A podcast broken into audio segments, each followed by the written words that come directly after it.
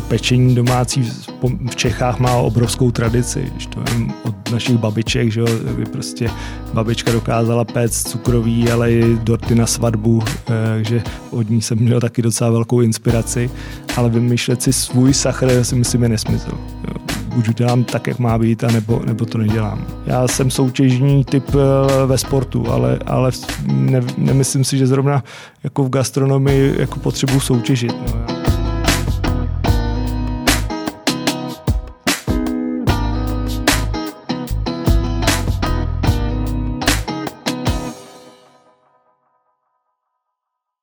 Přátelé, vítejte u dalšího dílu uh, naší šéf arény.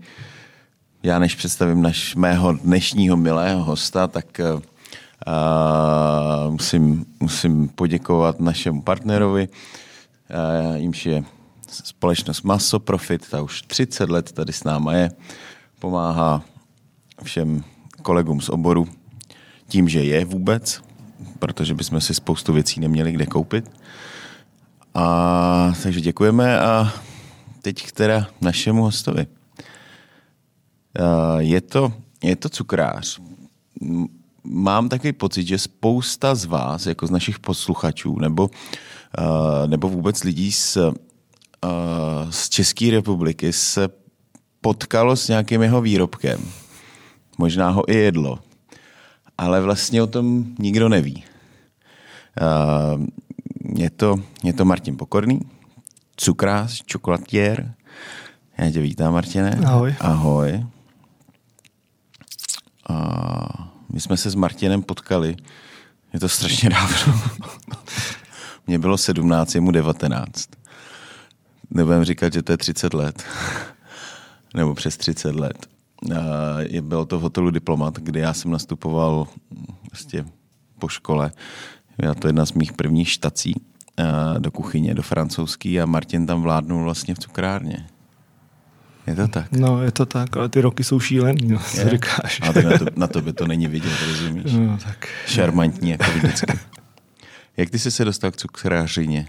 No, já víceméně trošku náhodou, ještě za starého režimu jsem nebyl úplně profil, nebo neměl úplně profil ideální pro studium, protože jsem měl spoustu příbuzných na západě a tak mě nepustili ani k přijímacím zkouškám na střední školu.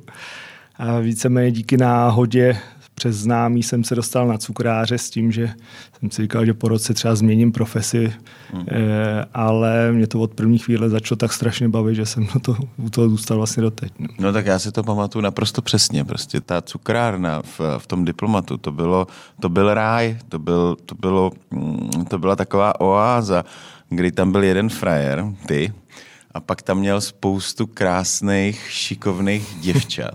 To byla, to byla prostě radost, ne tam pracovat, ale jenom kolem té cukrárny projít, jo? protože to byla francouzská, pak byla cukrárna, pak byla studená, pak byla centrálka a ty si musel z té centrálky projít do té Francie nebo mm-hmm. a šel si vždycky kolem té cukrárny a nešlo se tam vlastně jako nezastavit tak je pravda, že e, jsme si tam užívali luxusu po všech stránkách, za prý vybavení, prostě to jsem v životě do té doby neviděl a navíc luxus toho, že nás bylo na cukrárně 12, e, takže to dneska si myslím nemůže dovolit žádný hotel ani žádná luxusní restaurace, protože e, ty lidi dneska bohužel nezaplatí. Já jsem zažil naštěstí tu krásnou éru, kdy ty hotely si na to vydělali a mohli jsme si tam užívat i tohohle.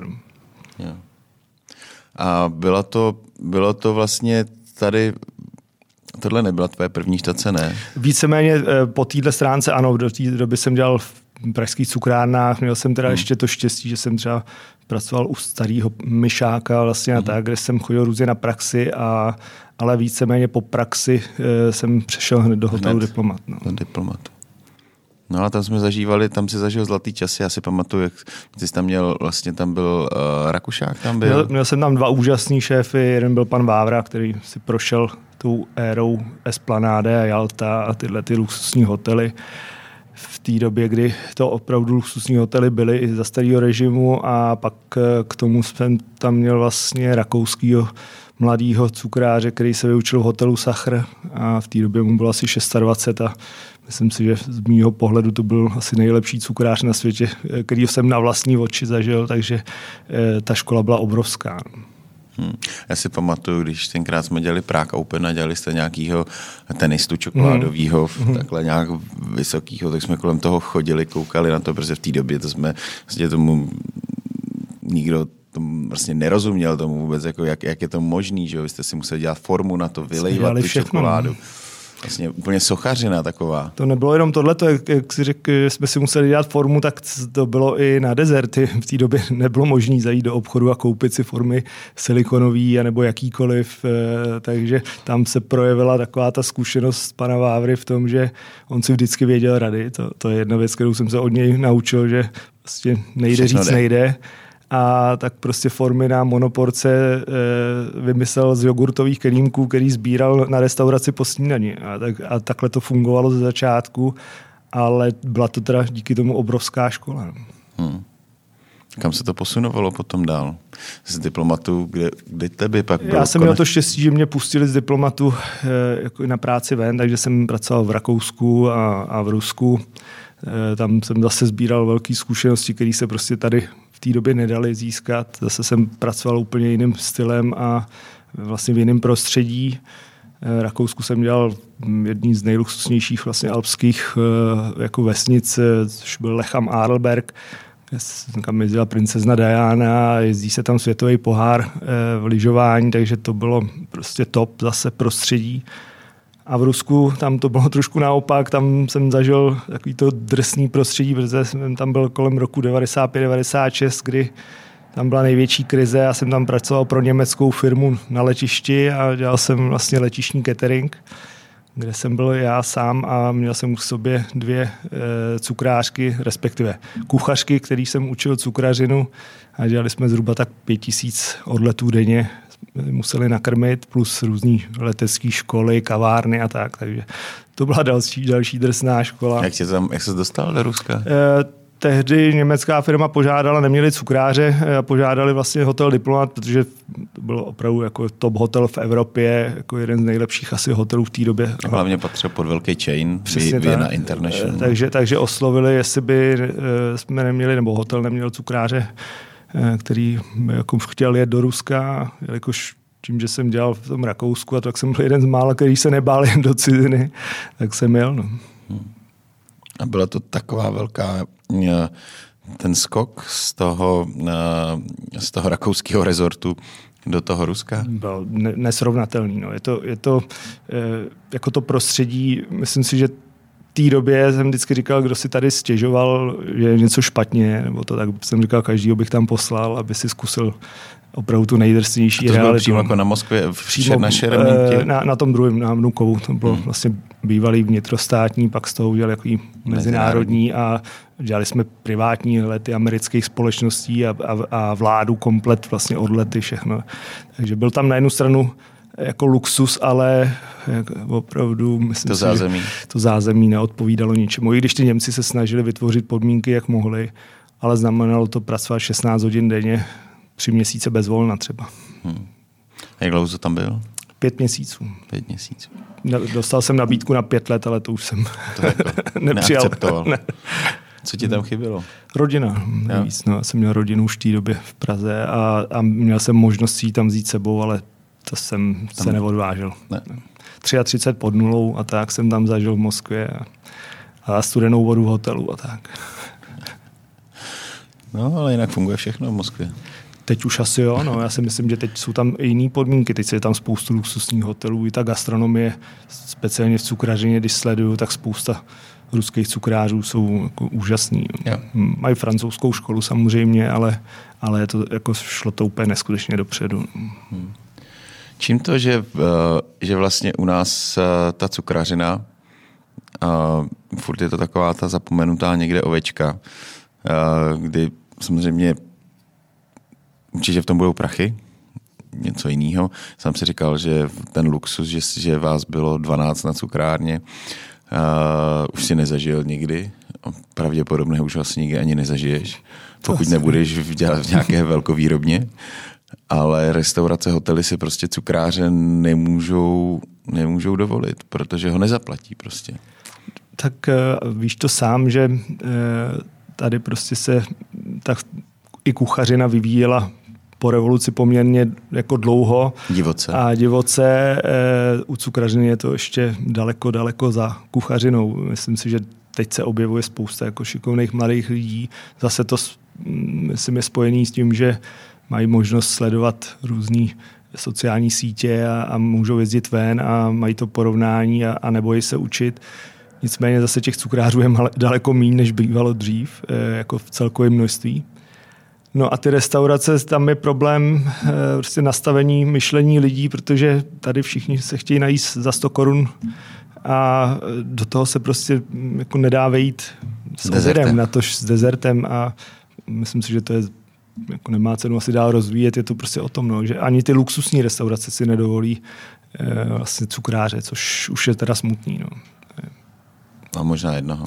No, možná jednoho, ale tam ta práce jeho potom jako nestíhá. nestíhá a odpovídá tomu potom ta nabídka. Že? Hmm.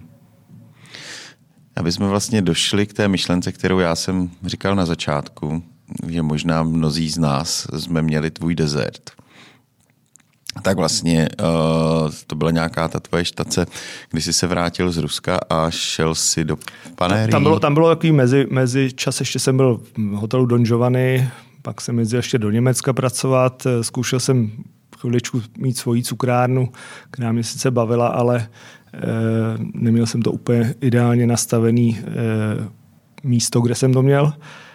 No a pak mi nalákali vlastně do na takovou štaci krátkodobou do panérií, nicméně eh, z krátkodobí půlroční štace se stalo 11 let a e, začínal jsem tam sám nebo s jednou kolegyní a, a dneska přes různé samozřejmě změny prostředí jako výroby a, a změny názvu firmy, e, tak v té výrobně pracuje zhruba 30 35 cukrářů dneska, je to velk, velká výroba myslím si, že asi nej, jedna z nejmodernějších v Evropě.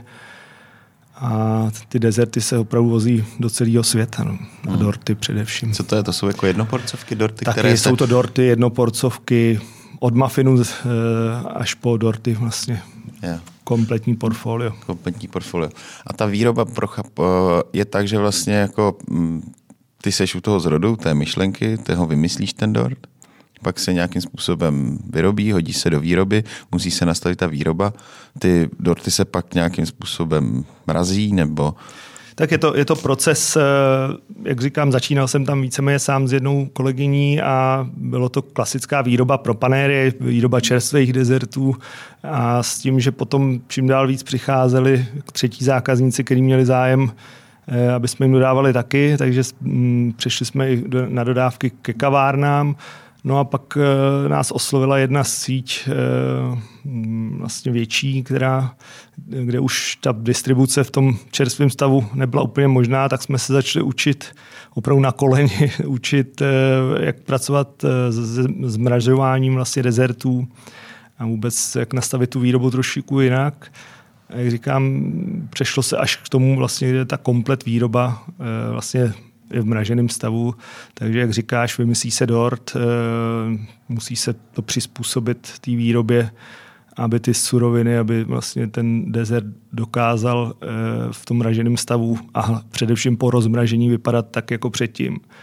A největší jako deviza té výroby je, že prakticky zároveň teda i nevýhoda je to, že tam prakticky zůstává pořád ruční výroba a především Eh, čerství suroviny eh, na začátku, protože eh, postupně se ustoupilo od všech mm, náhražek, náhražek a, a stužovačů, ochuč, ochucovačů a takový, takže se tam že opravdu pracuje nevím, s ovocným pyré, s čerstvou šlehačkou a, a pracuje se tak, jak to bylo dřív a o to je to teda komplikovanější samozřejmě ta výroba, ale myslím si, že to má efekt a proto uh, ta firma si myslím je úspěšná, protože může konkurovat především chutí uh, těm firmám, které dělají už historicky daleko díl, mm-hmm. tak se dokázala tahle firma prosadit. Hmm. Co to je za firmu? Eh, tak eh, obchodní název v České republice je Dorties, eh, ale je to By Sweet Delight, tam samozřejmě je to mezinárodní název, hmm, prostě nicméně přešlo to z té výroby panéry až po hmm. tuhle tu firmu a dneska ty výrobky prakticky ve všech sítích kávových v Evropě i ve světě najdete vždycky nějaký ten výrobek. Takže ty kavárny, které tvrdí, jak mají ty svoje tak jsou vaše. Uh, ono je to tak, že eh, většina těch sítí kavárenských má, má svoje recepty třeba, který uh, já jsem kdysi dostal od jedné asi z největších kávových firm komplet jejich vlastně původní recepty a, a na jednu stranu jako bylo to podepisování různých eh, dohod o tom, že to nikdy neřeknu a tak eh, s právníkama bylo to zajímavý pro mě zase zkušenost. Nicméně eh, překvapilo mě, že i když si to spousta lidí nemyslí, tak většina těch sítí má ty výrobky opravdu kvalitní, především co se týká surovin. E, takže my jsme se vlastně inspirovali tím a nabídli jsme jim vlastně z podobných surovin výrobky hmm. a, a je to klasicky samozřejmě někde, oni mají svoje výroby, ale tím, že jsou po celém světě, tak využívají regionálních výrobců, ale všechno jsou to vlastně recepty, které oni si schvalují. Probíhá tam poměrně velký proces jako z ochutnávání. Ty dostaneš recept, upečeš to, uvaříš to, Teď už da, je to tak, že... Dáš, ti, daj ti to, uh, dáš jim to ochutnat a řeknou, OK, je to dobrý, to můžete pro nás dělat. Takhle to bylo na začátku, teď už je to tak, že už máme tu důvěru, že my vlastně nabízíme naše výrobky. Uh, takže my vymyslíme výrobek, nabídneme, oni si to ochutnají přesně přes všechny možné testy a tak to projde, až si to schválí. A takhle to teď funguje. Jak dlouho trvá takový proces, než, si, než ti schválí třeba nějaký uh, desert, nebo než vlastně, když uh, když vezmu ten proces, že ho máš na papíře, nebo že tě na jako něco jako spisovatel, zdá se ti sen, mm-hmm. uděláš si poznámky na noční stolek, pak, pak ho vymyslíš a vlastně od této počáteční myšlenky, jak dlouho trvá, než vlastně se dostane do té výroby, to znamená nějaký schvalování, nějaký testy. Uh...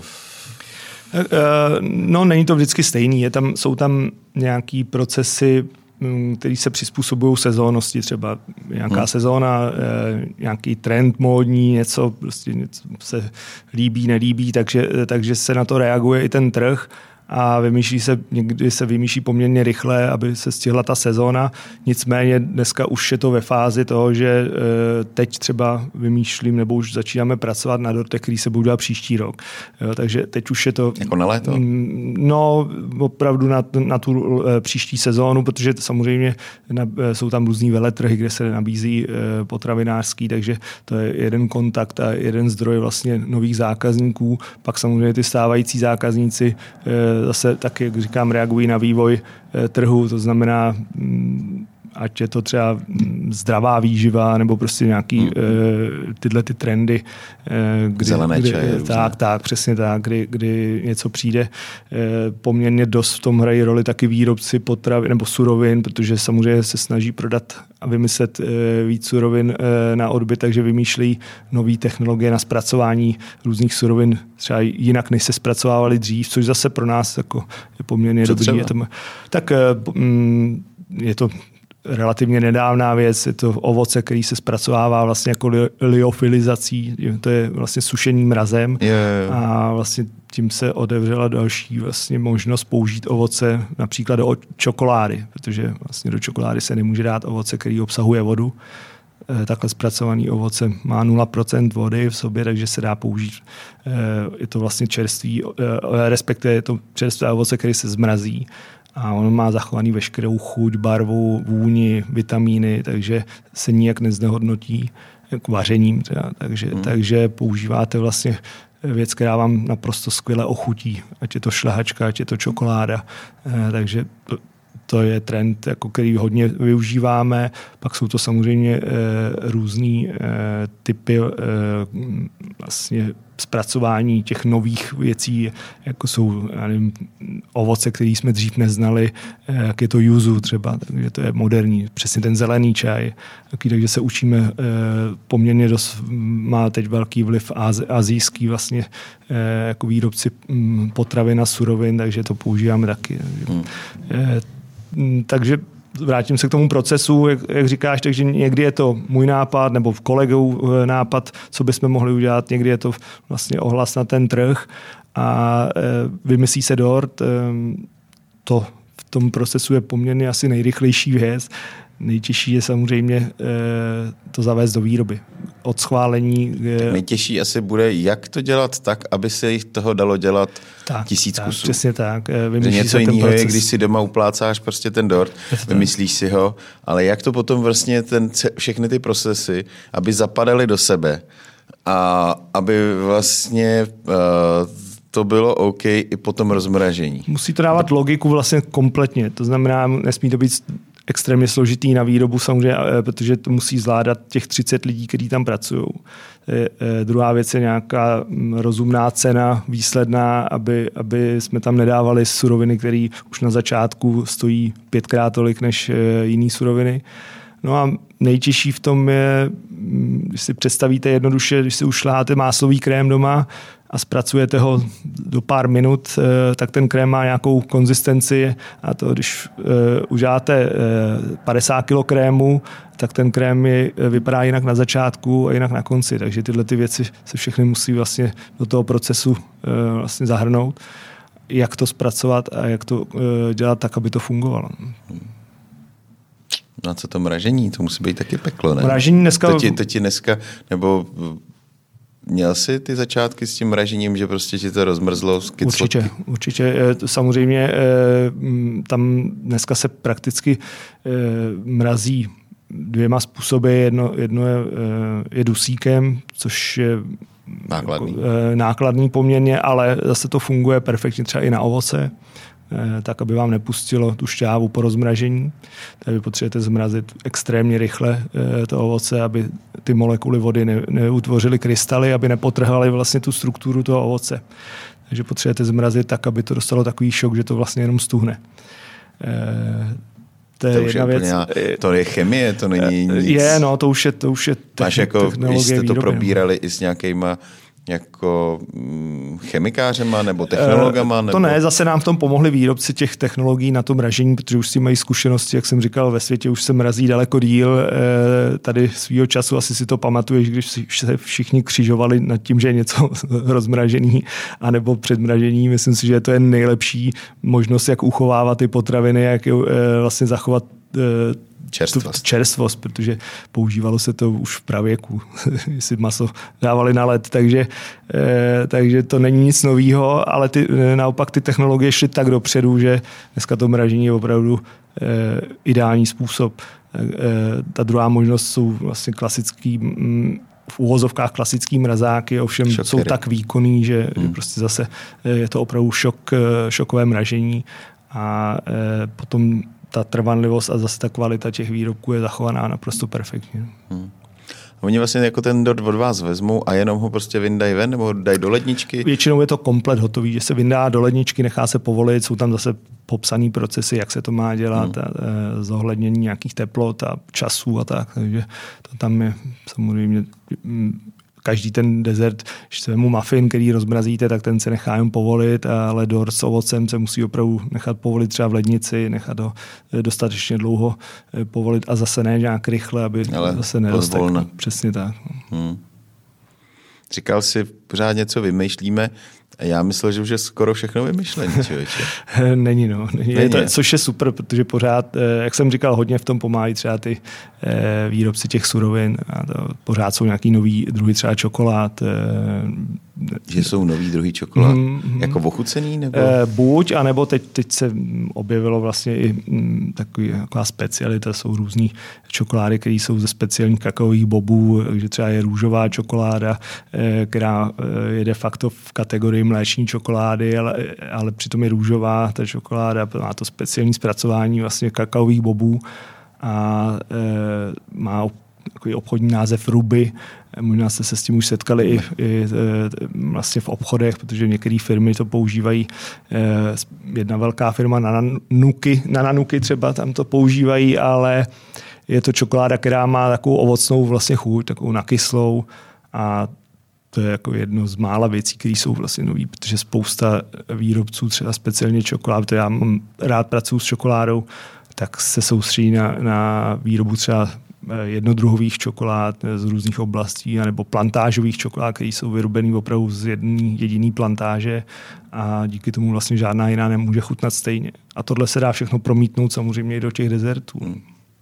Když jsme u té čokolády, ty, ty jsi absolvoval nějaký, nebo proč vlastně ta čokoláda je pro tebe tak tak taková jako alfa omega toho celého. Já toho jsem se krážství. setkal s čokoládou opravdu v dobrém slova smyslu až v hotelu Diplomat. Tam jsme začali pracovat s pravou čokoládou a, a setkal jsem se postupně s výrobou, jak si říkal, ty čokoládové třeba sochy nebo, nebo čokoládové pralinky, všechny jsme tyhle věci z čokolády dělali a v té době jsem byl přesvědčený, že jediný, u čeho nechci skončit, je u čokolády, protože mě to přišlo extrémně složitý a, a opravdu ty procesy z výroby čokoládových věcí jsou naprosto nekompromisní. Tam buď zvládáte, nebo buď to zvládáte, nebo nezvládáte. Ona je, ná, ona je náročná vlastně i na tu technologii, ne? Mm, určitě. No. Musíš mít různé temperky. A... Pokud to chcete dělat jako ve velkým, tak, tak ta investice je opravdu velká. No. Tam, tam ty stroje stojí každý ten stroj jako auto, takže když si představíte, že musíte mít do výroby aspoň tři stroje na bílou, na mléčnou, na hořkou čokoládu, tak, tak mm, plus speciální chladící eh, boxy, eh, i v speciální výrobu, protože musíte mít kontrolovanou stoly. vlhkost, teplotu vzduchu a tak. Takže, Mramorový stoly ideálně. Eh, no, tak, eh, to už se tolik nepoužívá, protože ne. dneska ta ruční temperace, eh, samozřejmě používá se mramorový stoly na, na to dozdobování, děláte dekorace a tak ale ta technologie zase v těch větších množstvích, jak si říkal, jsou to ty stroje, které vám pomůžou i třeba s políváním těch pralinek a tak. No, ta čokoláda, eh, dostal jsem se k ní postupně, eh, protože třeba v Rakousku jsem do toho byl trošku donucen dělat pralinky, protože na to byli zvyklí, takže jsem se to zase učil. Až potom pro jednu velkou firmu jsem dostal takovou výzvu, zakázku vymyslet, jak by byla zajímavá vlastně výroba třeba před lidma ukáz, ukázat, eh, jak se vlastně zpracovávají nebo vyrábějí pralinky, jak ten proces té výroby. Prostě. A musím říct, že to byl takový zlom, kdy mě to vlastně začalo strašně bavit, kdy jsem jako na tom pracoval poměrně dlouho, až se to dotáhlo teda do nějaký, do nějaký podoby, kdy se i víceméně realizoval ten projekt, takže jsem byl několik let jsem vlastně se staral o pralinkovou firmu, měli jsme nějaký obchody a tak, ale pak kvůli rozhodnutí investorů se to, ta výroba změnila, nicméně eh, zase jsem se naučil spoustu nových věcí. Byla taková drahá univerzita pro mě, ale, ale eh, zase mě to posunulo se myslím dál. Uh, jezdil jsi třeba i jako po čokoládech, že jsi po světě, určitě, jako no, po plantážích třeba, byl jsi u, u těch, u těch jako, Tam kde jsem... se sbírají ty boby a tam jsem přímo nebyl, eh, já jsem jezdil, protože já, ne, já nevyrábím čokoládu, já pracuji s hotovou čokoládou. Pro mě, pro mě Ale ten... vlastně jestli tě zajímá ten, jak ta čokoláda jako vznikne a jestli třeba máš, hele, jestli si vybíráš třeba už u toho u toho startu. Ne, ne, ne, tam, eh, tam se přiznám, já v tomhle to je moje asi největší rezerva a další eh, takový mm, cíl, který chci, protože já vlastně, moje výroba startuje od toho vybrat si čokoládu už hotovou. E, měl jsem možnost kdysi e, jet nebo zasahovat do toho procesu, ale e, přiznám se, že jsem se do toho úplně nechtěl pouštět, protože to je opravdu další škola, hmm. kterou, kterou musí člověk projít a nejde to naučit za půl roku. Já jsem se nejdřív učil poměrně dlouhý roky vůbec s tou čokoládou pracovat. Eh, ze začátku vlastně tady nebyl nikdo, kdo by mi s tím pomohl, takže jsem se to učil sám. Potom jsem začal jezdit po školeních po Evropě, různě ve Francii, v Itálii eh, a to mi zase posunulo dál a mm, pak jsem teda navštívil samozřejmě eh, asi teď odhadem 5-6 vlastně mm, továren, který tu čokoládu vyrábí. Byl jsem v těch nejznámějších eh, obchodně. Eh, asi ty značky lidem úplně nic neřeknou, ale samozřejmě cukrářům a kuchařům, kuchařům ty značky eh, určitě jsou známý, takže byl jsem v těch všech výrobách, viděl jsem ten proces, jak oni pracují s těma bobama, jak oni vybírají a to, takže znám to, ale pouze teoreticky. Hmm. A která z čokolád je tobě vlastně jakoby nejbližší? Nebo s kterou nejradši pracuješ? Já pracuji nejvíc eh, s belgickou kalebautkou, eh, pracuji s italskými eh, výrobcema čokolád, ale nejbližším je asi jedna rodina, francouzská firma. Za prvý ty čokolády, které dělají, tak mě osobně chutnají nejvíc. A, za druhý jsem byl v té fabrice a viděl jsem ten jejich přístup k tomu a, a těch 80, možná 90 let, který ta mm, vlastně ta firma existuje, tak je tam vidět přístupem všech těch lidí, kteří na tom pracují. Pořád je to rodinná firma a tak mm, zase nevím, jestli to někomu něco řekne, ale je to firma Michel Klizel. Hmm. Jsou tady cukráři, kteří s ní taky pracují a myslím si, že není jediný, který by mu ta, čokoláda, který mu by ta čokoláda nechutnala. Takže, hmm. A v čem, v čem dokáže být vlastně jako čokoláda jiná? Uh, jako, že je je krémovější, nebo jsou tam věci, které líp, líp se rozpouští na jazyku, nebo... Jsou tam věci, které hrajou roli na začátku, to znamená, jsou ty kakaové boby a suroviny, ale i třeba kvalita cukru je důležitá. Další věc je to zpracování. Samozřejmě ta čokoláda chce v tom procesu nějaký čas a ten je poměrně drahý, jo, takže, takže takový to míchání těch čokolád, to končování, to hraje roli, protože Eh, jsou čokolády, které se míchají tři hodiny a jsou čokolády, které se míchají tři dny a tohle všechno hraje samozřejmě roli na výslední kvalitě, ale i ceně. A celkově to zpracování, kde válcujete, eh, kde vzniká ta jemnost, jak se říkal, vlastně to rozpouštění, tak to se válcují vlastně ty suroviny na válcích a to je opět velmi drahá záležitost, takže jsou firmy, které tyhle ty válce Eh, udržují, takže každý rok je vlastně repasují, aby, aby ta eh, hrubost eh, těch jednotlivých surovin byla co nejjemnější. Ale jsou firmy, které zase v rámci nějakých financí to repasují třeba jednou za tři roky. A potom speciálně třeba u bílé čokolády, když si necháte rozpustit, tak tam je nejznatelnější to, jestli je opravdu jemná, nebo cítíte takovou tu krupičku na jazyku. Takže to jsou obrovský rozdíly. A další věc, která tam hraje roli, je možnost nebo vůbec přístup k tomu kupovat ty nejkvalitnější boby, protože ten trh e, není úplně jednoduchý. E, tak ty předkupní práva na různé úrody a tak to funguje vlastně dlouhodobě, takže e, ty, když si teď vymyslíš, že si otevřeš výrobu na čokoládu a myslíš si, že někam zajedeš, koupíš si boby, tak Kvalitní ano, boby. ono to koupíš, ale koupíš si jeden, dva pytle. Ale hmm. pokud by si chtěl tunu, tak, tak prakticky nemá šanci. Hmm. Takže takový ty malý čokoládovny, co, co vznikají, tak... To funguje takhle, jak jsem říkal. Hmm. Oni, oni si, eh, jsou i tak, takový, kteří si opravdu zajedou do, do Jižní, do Střední Ameriky a koupí si pro několik pytlů eh, a ta, tam je to jako fajn, to je určitě, tyhle manufaktury jsou zajímavé, ale vlastně má to svoje limity v těch objemech, které oni můžou vlastně si dovolit vyrábět. Hmm.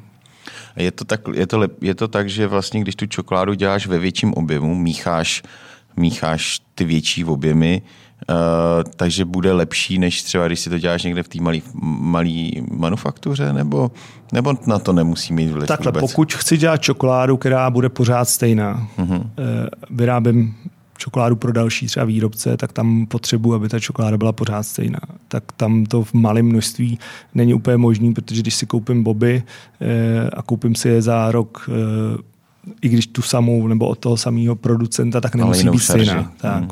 Jo, a to je, tam je velmi důležitý, vlastně, jaká ta úroda je a tam je ta role, jak se mě ptal, jestli si dokážu vybrat podle bobů, tak tam už jsou zase ty čokolátěři, který opravdu si přivoní k tomu bobu, ochutnají a poznají, že to je ono. Je, je, že to je ono. Jo, takže tam je, ta je nejdůležitější funkce asi při té výrobě eh, vybrat ty správné boby. Hmm. Zajímavý. Ale je vůbec bílá čokoláda čokoláda? Asi nejčastější otázka. Eh, tak když to vemu eh, čistě podle norem, tak v bílé čokoládě musí být aspoň 18% kakových součástí, což samozřejmě v bílé čokoládě zastupuje to kakový máslo. Není tam ta sušina, není tam to, ta, to hnědý kakao, hmm. je tam pouze to máslo kakový. Takže ty, ty obyčejní bílé čokolády mají kolem těch 18%, ty kvalitní mají kolem 30% hmm. i víc. Eh, obrovskou roli v kvalitě bílé čokolády hraje kvalita sušeného mlíka, protože toho je tam poměrně dost. Cukru samozřejmě no. taky. Potom jestli je tam pravá vanilka nebo nějaký náhražky, tohle všechno hraje roli. Eh, samozřejmě je tam obrovský množství cukru, takže je sladká, ale já třeba s bílou čokoládou strašně rád pracuju, eh, co se týká výroby náplní. Já ji používám hodně do dezertu a do náplní, protože třeba když to spojíte s ovocem, tak když použijete kvalitní hořkou čokoládu s ovocem, tak ne každý druh ovoce v té čokoládě vůbec jako rozeznatelný. Dáte jahodu do hořké čokolády, jaký ne, prakticky necítíte. Když tam dáte malinu... Musíš tam dát hodně těch a, No a musíte, musí, musí mít něco výrazného, maliny, černý rybíz nebo něco hmm. takového, ale do té bílé čokolády tam i to jemný ovoce vlastně e, tím to ochutíte. A ta bílá čokoláda je perfektní v tom, že vám vlastně, mm, je to takový stabilizátor nebo stužovač, jako v tom smyslu, že vám ten dezert drží, nebo musíte tam dávat přehnaný množství nějakých prášků a, želatín, ale vlastně podrží vám ten dezert a bílá čokoláda. Takže bílá čokoláda. Do cukrařiny určitě. Já hmm. si bez ní nedokážu představit jako výrobu. No. Hmm. Jak, eh, jsem se na to tady už eh, spoustu cukrářů, nebo spoustu, zase jsem jich tady to neměl, ale dejme tomu. Teď máme takový boom cukrařiny díky sociálním sítím. Mm-hmm. Každý si fotí, každý si fotí dort, každý, každý je doma, doma svým cukrářem. Jak ty vlastně nahlížíš na, na tu domácí, nebo vznikají, že byl i ten pořad nějaký o, o, o, o peče pečení, celé peče Česko. celé Česko, nebo už ani nevím, jak se to jmenovalo.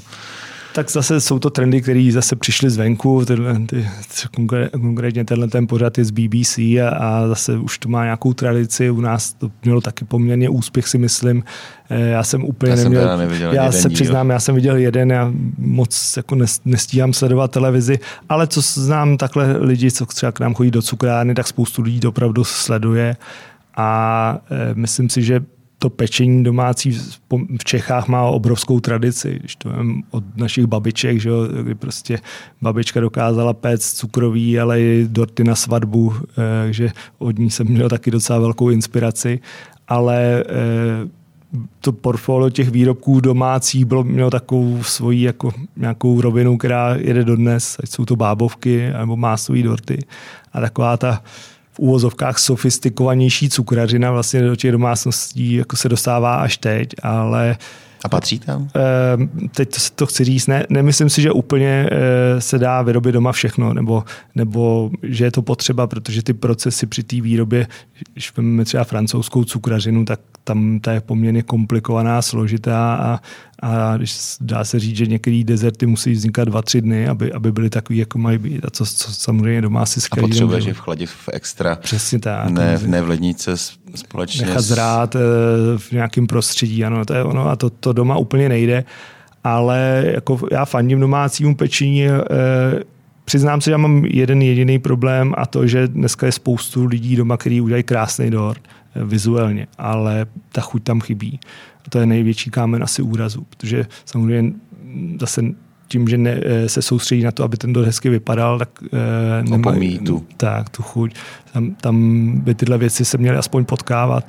A druhá věc je, že eh, zase ta cena těch domácích dezertů je pro spoustu lidí jako příznivější, eh, protože samozřejmě většina těch lidí, co doma peče, tak to dělá pro radost a ne pro peníze. No. Hmm. Nebo prostě spočítají ty náklady, které do toho šoupnou a a, není, a, a ta, jasně, no. Což eh, tady jsem se bavil eh, s Ludskou Průšovou, mm-hmm když to řeknu slušně, kurvej trh. No, tak je to, setkali jsme se s tím, že přinesou obrázek, že chtějí nějaký dort, já řeknu nějakou cenu a oni to je třikrát dražší, než jsme to kupovali tamhle od Máni. A já říkám, ano, ale to dělá doma. A já jsem, lidi. ještě jsem měl takový období, kdy jsem se snažil těm lidem to vysvětlovat. to vysvětlovat. Dneska už to nedělám, ale jako je pravda, že to někdy trošku tu cenu opravdu jako zkresluje. No. Hmm. Co s tím budeme dělat? Protože ty ceny pojedou čím dál tím víc. Eh, no, já s tím mám vnitřní hrozný boj, protože každý zdražování mě rve srdce. Eh, mám i rozpory eh, třeba v cukrárně s tím, že vždycky se dohadujeme, jestli něco zdražíme nebo ne. Já třeba z pohledu toho, že mám čtyři děti, tak vím, jak je komplikovaný cokoliv si koupit a snažím se vždycky dát tu cenu příznivou, ale ne, vždycky to nejde, protože ten vliv zvenku, bohužel ty ceny jdou nahoru, teď ty energie, to se všechno asi promítne příští rok. Mám z toho trošku strach, je to pravda, protože máme teď svoji cukrárnu, máme takovou jako regionální, to tak řeknu, máme v určitý místě, kde máme většinu zákazníků vlastně e, stálých místních. a místních. A samozřejmě rád bych si je udržel, ale už teď mi někteří vynadali, že jsem zdražil. Hmm. No ale ono to ale nijak nejde, že jo?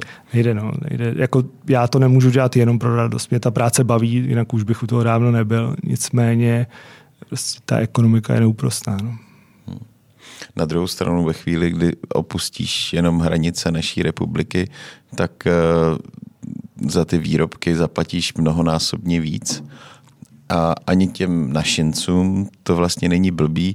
A, a nedivěj se v, v tom zahraničí, že, že ta věc a, stojí tam, násobně víc než tady u nás doma. Tam platí dvě věci. Jedna věc je, že pořád ještě v nás zůstává, že mm, venku to dělají líp, což si ne vždycky úplně myslím, e, nebo jsem o tom přesvědčen, protože si myslím, že jsem projel skoro celou Evropu a i, i mimo Evropu jsem byl a vím, že myslím si, že speciálně česká kuchyně je jedna z nejpestřejších a ne, nejlepších, ať si každý tvrdí, co chce, tak poslední zkušenost z léta, kdy jsem projel Srbsko, Bulharsko, Rumunsko, Maďarsko, tak když bych měl dát na misku a kvalitu, tak si myslím, že jsme pořád eh, jedni z nejvýš. Možná Maďarsko je eh, na tom taky velmi dobře, ale ty ostatní země jako mě zklamaly trošku některé země, nicméně pořád jsme nastavení v tom, že většinou do ciziny jedeme na dovolenou, chceme si to užít, takže ne každý řeší ty peníze. Pak si myslím velkou roli mají ty ceny v těch eurech, protože ono, když stojí něco 2 eura, tak to furt vypadá, že je to méně než 50 korun. A e, teď myslím si, že z mého pohledu je samozřejmě špatně to, že oni mají prakticky stejný vstupy jako my. Dneska už ta úroveň e, jako suroviny stejná, úroveň mm, nějakých nájmů je, možná jsme tady dražší než v některých ještě městech v cizině, ceny jako za výplaty a za tohle jsou podobné, takže eh, oni jsou ale schopní prodat, když to vemu klasický příklad je Makronka, kterou my prodáváme dejme tomu za euro 20 eh, v přepočtu, ale prakticky dneska už nekoupíte v cizině pod 2 eura dobrou makronku, spíš jde k těm 2,53 eura. A to samé s pralinkama. Eh, nevím, jako tohle to je bohužel nám jako bere trošku i eh, jako naději jako na to dělat a spolehat se na to, že nás to opravdu dobře uživí. Proto si, jak jsem říkal... Ale ono nejde jenom o uživení, ono jde taky o to, že ty musíš vydělat na to, eh, na tu invest, reinvestici. Mm-hmm. Potřebuješ zrepasovat nějaké věci, pořídit novej, uh, jít s tím trendem té výroby a další stroj za auto si nekoupíš. Mm-hmm. No, tak když na něj nevyděláš já to vidím s formama. Jsme investovali do cukrárny nějaký peníze a postupně vlastně prakticky, když zbydou nějaký peníze, tak první, co uděláme, koupíme nové formy a koupíme nebo necháme opravit stroj, protože se rozbije eh, a tyhle ty věci jsou opravdu jako extrémně nákladné, protože to není běžný stroj, eh, který se dá do mm, klasické opravny eh, nebo se koupí nový, protože nejmenší stroj na čokoládu, který mám, tak stojí asi 5,5 tisíce eur, takže s tím odpovídá i, k tomu odpovídá i ten servis k tomu. Takže to, to je pravda, takže mm, v tomhle jsme v té České republice handicapovaný oproti té vyspělé gastronomické Evropě, protože oni tu stejnou věc umějí prodat dvakrát dráž, možná i víc. No. Škoda. Třeba se to někdy změní. možná se toho i dožijem. Nebo aspoň naše děti. Ale a čím, když jsme u dětí, tak nebo u té rodiny, čím relaxuješ, když je to to cestování, jak jsi říkal, že v létě hmm. si projel ten jich Rád, rád cestu určitě. Mám, Jak cestuješ? Mám, mám takový dva, dva způsoby. Jeden je klasicky letecký, když si chci odpočinout ale pak strašně rád jezdím autem po Evropě, protože miluju to zastavit, kde chci, přesně najít nějakou tu zapadlou restauraci nebo cukrárnu nějaký vesničce a, a ochutnat. To je to hodně u mě o jídle a, a o těchto zážitcích. Vždycky je to spojený s tím? Uh, tím autem, když jezdím, tak určitě. Uh, a taháš sebou i tu rodinu? Jedeme rodina, no. Jezdíme, to máš tebe radost? Uh, ne, já si myslím, že jo. v tomhle tom se jako shodneme. Samozřejmě já už mám dospělé děti, který už si jezdí na svý dovolený, protože už mají taky svoje děti, takže já už jezdím jenom z částí té rodiny a, a myslím si, že to mají rádi. A ještě teda máme to spojení. Bereš i vnoučata? Na dovolenou jsem ještě nevzal. Hlídám, ale na dovolený jsme ještě nebyli. My už jsme s vnoučkem byli na dovolené. No, dva a, dědečkové. A je pravda, že teda ještě je to spojený většinou s nějakým sportem, protože to je pro mě takový nejlepší relax a i ty dovolený, protože většinou to spojíme s tím, že jedeme někam, kde může mít na nějaký hodně zajímavý fotbal, takže třeba do Barcelony a tak. Takže, takže to je vždycky samozřejmě zase velký lákadlo pro syna. A já rád jako hraju vlastně tenis, fotbal. Hmm. A po těch, eh, stane se ti, že když vlastně jedeš po těch, nebo teď jak jsi byl v, po té jižní Evropě, nebo mm, skoro až na Balkán, Balkán. skoro mhm. až na Balkánu, že narazíš na nějakou jako zajímavou cukrařinu, co tě jako překvapí, nebo protože ta naše česká je víceméně daná, já jsem se hmm. o tom bavil tady uh, už několikrát, prostě ty naše pro nás, uh, i, i třeba pro mě, já, pro mě nic nepřekoná větrník. Jo? Mm-hmm. Pro mě je všechny ty francouzský dorty krásný, všechno dobrý, ale uh, když vidím vitrínu a je tam větrník nebo prostě nějaká forma toho, toho odpalovaného těsta, tak uh, šáhnu potom, nebo mhm. třeba punčový řez. A, ale co na tom, co třeba je ta balkánská záležitost, která by, je tam něco, co by tě třeba oslovilo, nebo uh, dělají no, vůbec cukrařinu nějakou? Přiznám se, že moc ne. Tam, kde jsem byl teď, tak mm, mě to spíš zklamalo, protože dali jsme si dezert a, a teda tam to bylo v kategorii až, jakože to bylo strašný. To opravdu bylo prakticky nepoživatelné.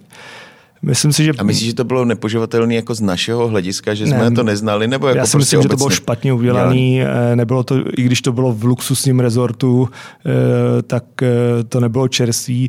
Je to tím, že myslím si, že v těchto těch zemích, kde v létě je opravdu jako teplo velký, tak moc, moc dezerty samozřejmě nedělají. Zmrzliny spíš. Tam jdou spíš zmrzliny a naopak pak jde třeba takový to pečivo sladký, nevím, ty plněný kynutý těsta, to tam mají hodně což eh, zase je to trošku v jiný podobě, než jsme, já mám třeba rád, ale to chápu, že, že eh, má někdo oblíbený prostě plněný tvarohem takový buchty, když to řeknu, ale to je v pořádku asi, ale jako dezerty pro mě zase luxusních nějakých kaváren, kde ale stejně ten trend je spíš evropský, než jako jejich regionální, tak tam, tam jsou. A potom třeba v Srbsku, tam, tam jsem byl jako milé překvapený, tam měli pěkné věci, ale jak jsem říkal, jsou to, to už je Evropa. Samozřejmě velký vliv je z Rakouska, to je Rakousko má špičkovou cukrařinu, takže Maďarsko eh, je určitě eh, tam najdete velmi kvalitní eh, a úžasné kavárny, i pralinkárny. Ale, ale pořád, Rakousko, pořád je to Rakousko-Uhersko. Prostě ano, Je to tak. No. No, to je, no. A z těch, eh, když řekneš ta špička té cukrařiny, je to Francie, Rakousko nebo Německo? Nebo... Mně, mně je asi nejbližší jako Rakousko, eh, zase je tam vliv eh, toho Rakouska, Uherska, protože já, mám, já osobně mám rád takovou tu klasiku ve smyslu mm, lívanec, bábovka, plněný knedlík. Sachr. Sachr, ne. To, to, to mě osobně jako to nikdy neoslovilo. A jak se to vysvětluje, že, že má takovou, že prostě to má ne mezinárodní, to má světovou prostě.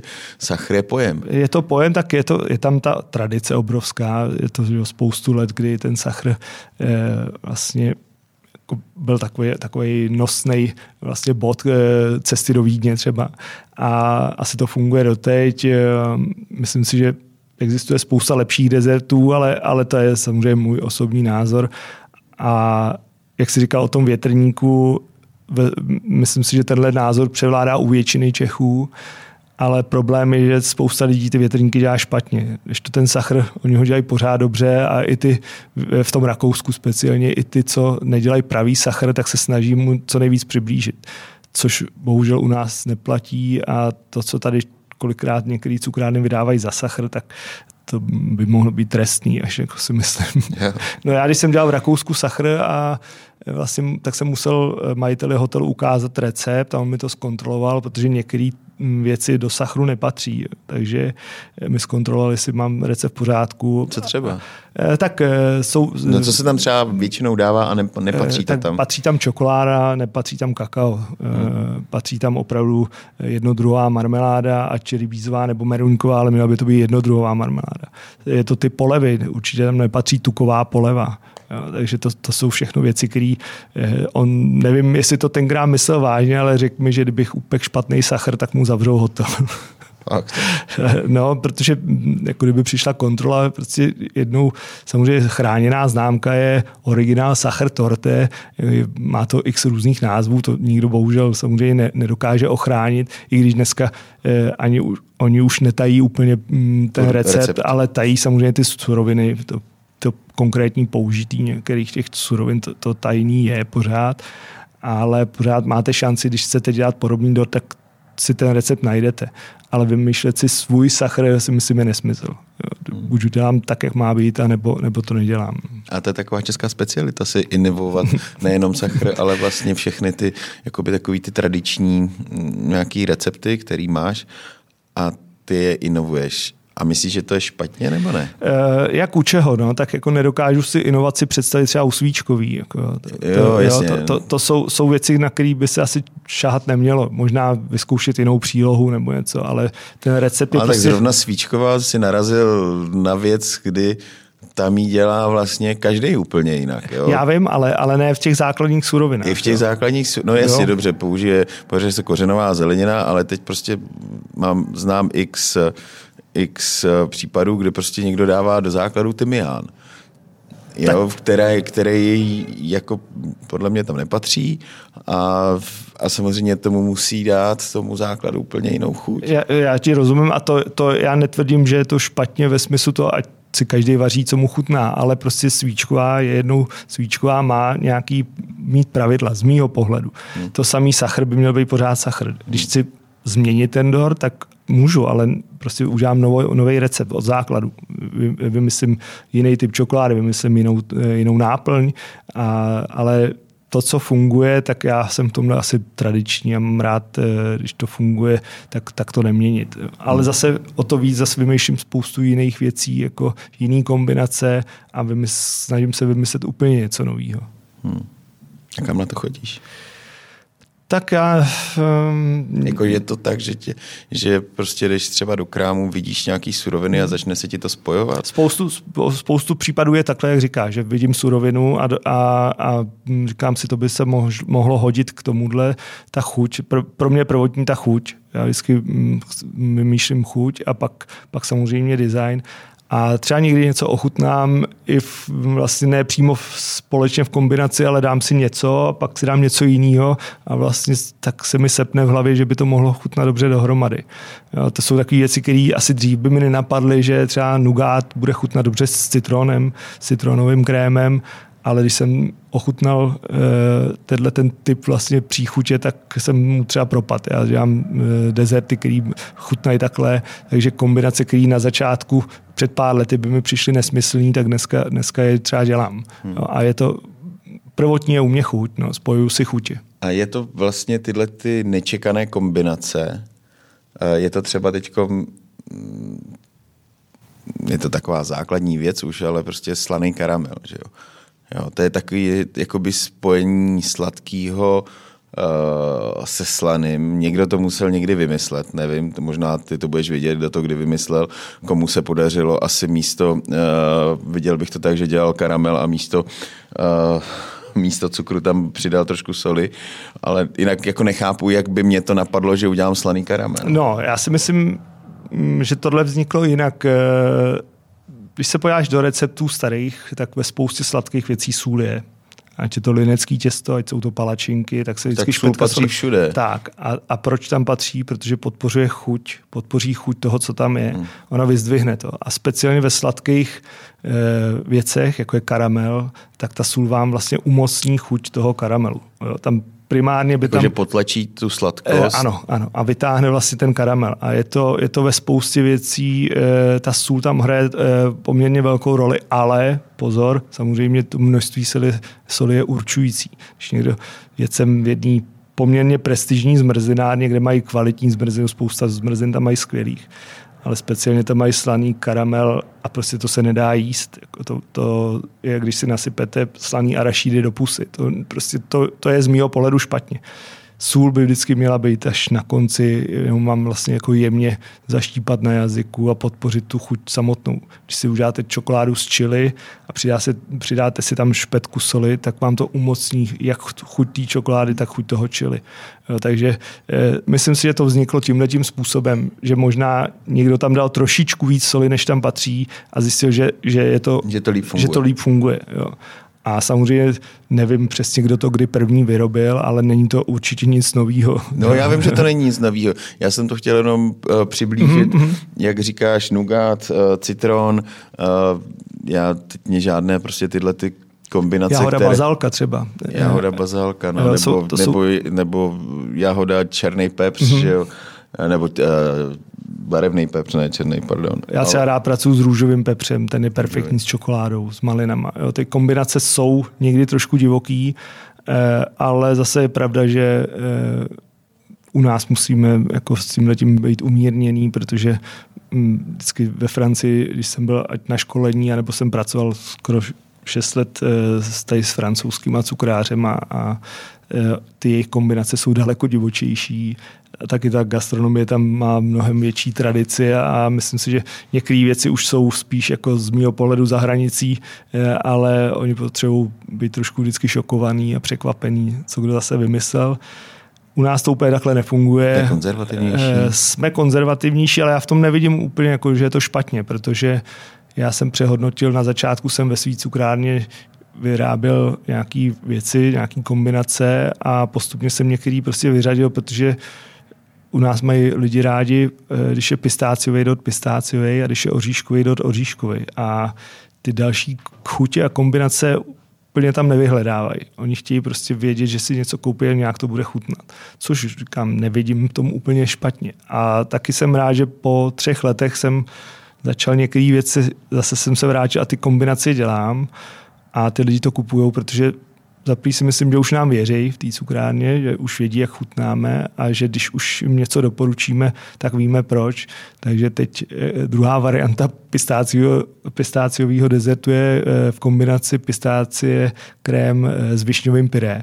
A, a já jsem přesvědčený, že, že je to dobrý a ty lidi už tomu věří a už to kupují taky. Takže je to i o tom vychovávat si třeba ty zákazníky. Získat si tu svoji mhm, důvěru. Mm, mm, určitě, no naučit je, naučit je že, že to, co děláte, to je dobře a, a že, že eh, víte, co děláte a ty lidi eh, jako na to přijdou. No. Hmm. Vzniká dost cukráren? Uh, nevím, úplně přiznám se, nemám teď, uh, protože teď ty tři roky jsem prakticky jenom, jenom pracuju. Kromě teda nějakých dovolených jsem pořád v práci, tak nemám úplně přehled. Vím, že... Něk... A sleduješ někoho? Uh, já sleduju ze zahraničí pár jako cukrářů uh, a pak teda asi dva nebo tři, tři nějaký lidi tady v Čechách sleduju, ale sleduju je v úvozovkách, protože jestli mám čas jednou za měsíc si projít nějaký Instagram a projít si fotky, tak, tak je to moc. No. Hmm. Hodně jsem sledoval eh, pralinkáře ze světa, protože eh, myslím si, že tam, tam máme ještě jako velký rezervy, třeba speciálně v České republice s tou čokoládou a s pralinkama, i když už je tady jako spoustu nových. Myslím si, že víc než cukráren tady vzniklo eh, víc nových eh, lidí, kteří pracují s čokoládou.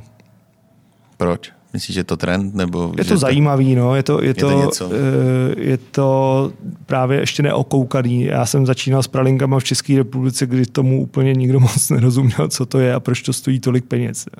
A e, myslím si, že to byl třeba problém, proč jsme se neudrželi tak dlouho na trhu s tím pralinkovým projektem, protože prostě ještě nebyl ten správný čas, což taky hraje velkou to. roli. No. Hmm. A, a když vidím dneska ten přístup a i jako samozřejmě média, sociální sítě, i třeba úžasnou práci tady odvádí e, jeden člověk, který dělá čokoládový festivaly, i když je to pro spoustu e, profesionálů vlastně jako laická záležitost, ale i to vychovává ty lidi vlastně k tomu, že si začnou kupovat něco, co do té doby ne, nekupovali.